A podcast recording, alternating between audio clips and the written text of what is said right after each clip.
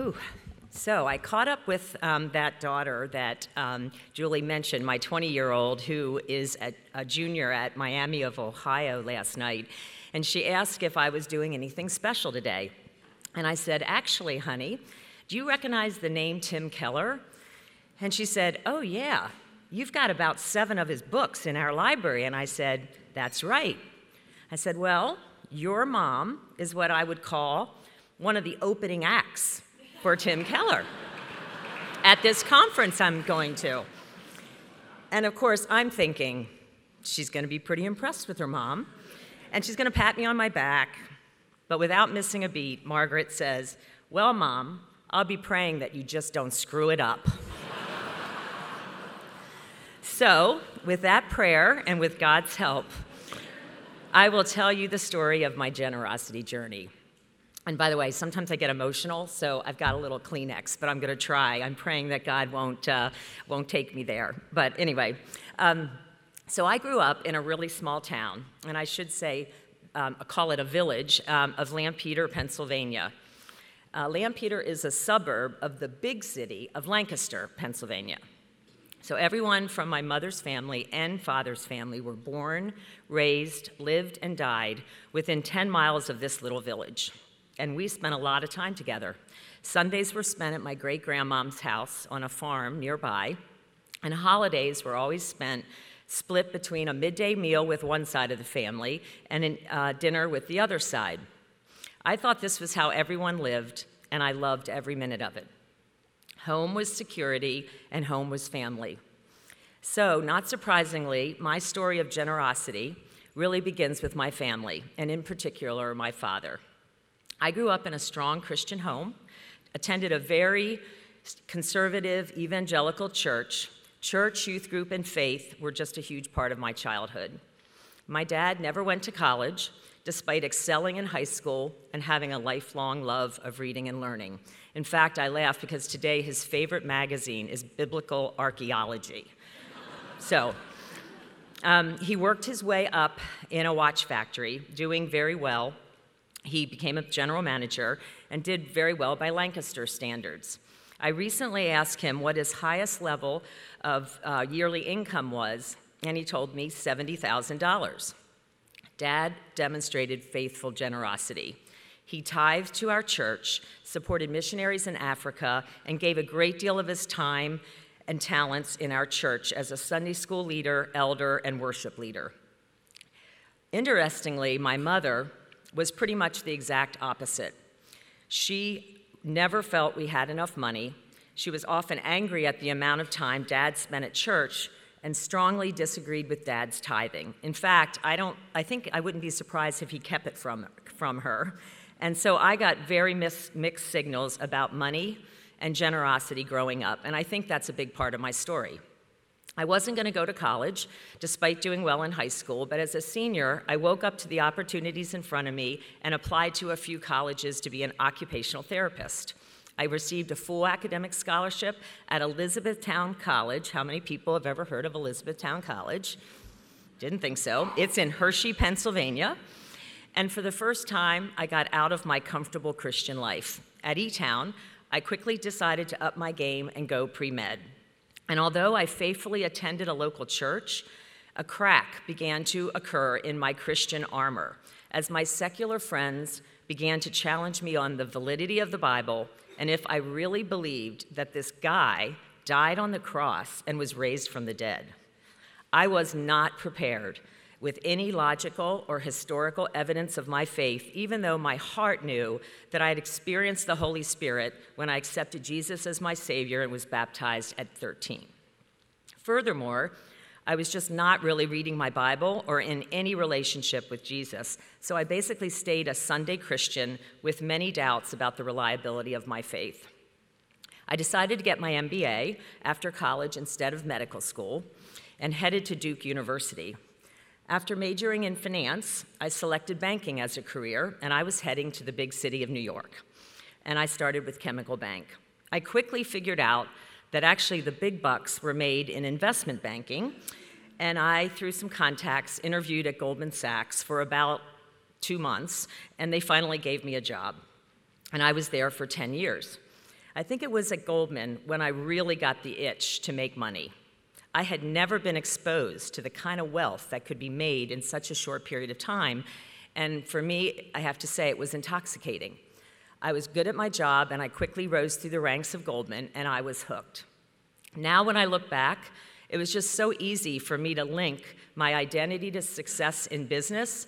And since I was really not in a personal relationship with Jesus or God, my God became my career. I remember saying to myself, but I'm a good person. I'm not letting this money get to my head. And I'm so much more generous than, than my friends. But of course, none of these things really mattered since I was so far away from God. After the, first, um, after the birth of my first child, Katie, I realized that Goldman's lifestyle was not going to be a way I wanted to raise children, and so I interviewed for this CFO, CFO job at a large public real estate company in, in Detroit, Michigan. And three months later, I was living in a new city, in a new job, and pregnant with my second daughter. While it was hard to leave the earnings potential at Goldman, I was smart enough to realize that I was burning out and that a CFO job would provide a good living with a longer runway and a balanced lifestyle. Little did I know that God had really opened up the door for the perfect job for me. Years later, as I reflect on the success I had in my career, it is so clear that God had his hand in all of my decisions, even though I didn't really acknowledge him at the time. At Taubman Centers, which is the company I worked for, I was really in my element, transitioning this patriarchal company into a high performing public real estate investment trust. Our stock ro- rose from $10 to 80 and that's a 15% compounded annual return. You can tell I'm a metric person that happened during my tenure there. Thanks to a compensation package with a lot of stocks and op- stock and options, my decision to move out of investment banking to a public company turned out to be not such a bad one for all kinds of reasons. Now, a little more about my faith and generosity journey. Sadly, my marriage ended about three years after moving to Michigan, and I've now been divorced for nearly 20 years. So I raised my daughters as a working single mom although their father was very involved in their lives. We attended a great Methodist church in our town because I thought it had a great youth program. But my daughters returned from Spring Hill Camps, which is an amazing camp in the middle of Michigan, and they begged me to find a church that would provide what they called a Spring Hill experience. So I had no choice but to go in search of a new church. I had heard about this non denominational church that was meeting at a local high school, and we decided to go. We went on a Sunday, and every one of us was blown away. I can remember the emotions pouring out of me as tears came during the worship time, and I knew we were in the right place. It's funny, after 25 years of escaping from the evangelical world of my childhood, God had brought me back home. I thought I was way too sophisticated to get caught up in the world of altar calls, raising of hands during worship, and boldly living a life for Jesus. But God had his own ideas. Now, that was about 10 years ago, and it has been an amazing journey of getting grounded in what I believe through the lens of apologetics, delving into the Bible and prayer in an intentional daily way, and building my community of like minded believers, like a lot of you in this room. And I know there are even more blessings as I continue to turn more and more control of my life, decisions, and future to God. So, about five years ago, God brought into my life a couple on fire for Jesus Tony and Martha Cimarusti. God always has a plan, and my connections to Martha and Tony came from Taubman's head of HR, Holly Kinnear, who has been a great friend of theirs for years. Now, many of you in the room know know them, and you would agree that if God was going to bring someone into your life to partner in a journey of faith and generosity, it would be Martha and Tony. For me, meeting someone like Tony, educated at Harvard Business School, very successful in business, and yet boldly living for Jesus was eye opening. You see, I really had never met anyone like him in my career. They told me about generous giving and the fact that you could explore generosity without being asked for money. and that it was only for donors and attended by like minded people. So I signed up and came to this conference just two years ago. So for years, I'd been what I would call generous. I followed the tithing requirement in the Bible just like my dad. I judged my generosity by giving by comparing my giving to friends and acquaintances, and frankly, I felt like I measured up pretty well. But at the Generous Giving Conference, I heard stories of radical generosity, transformational generosity, and I can remember sitting through two sessions that really impacted me. The first one was How much is enough? In this small group, a businessman described how he and his partners had determined early on in their partnership to cap distributions at a certain amount per owner, and the rest would be used to glorify God. I was so happy someone in the session had the courage to raise their hand and ask, How much was that? And he answered, $150,000. I was blown away. Now, this business was in Kansas, okay? And I thought, but still, the business had been incredibly successful. He could have bought a private plane, second home, etc. But the joy that emanated from this guy filled the room because of what they were doing with God's money. The second small group session I can remember vividly was one where we were asked to list our 10 most significant gifts over our lifetime and rate them on a scale of 1 to 10 based on number one, how great was the impact, and number two, how much joy did it give us in giving? My answers to this survey, now this was just two years ago, were stunningly revealing to me. I had been generous, but in my view, I hadn't made a significant impact, nor did my gifts bring me joy. So this experience started a journey, which is still ongoing, but pretty transformational over the past two years.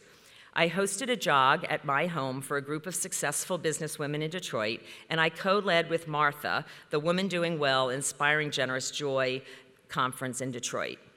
These two events confirmed to me that I'm not the only one that struggles with how much is enough, how do I truly allow God to control my financial decisions, and how do I find joy in the purpose He's designed for me?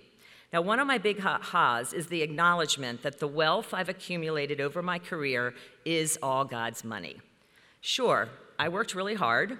I persevered through a lot of obstacles, probably way over focused on career and money, but at the end of the day, God's hand was always present, and the doors that opened for me were truly miraculous. Another aha was how uncomfortable I feel when someone describes me as wealthy, because you see, I don't feel wealthy. Why? Because there's always someone a lot wealthier my billionaire boss, the sports player on TV, my neighbor with a bigger second home in Florida.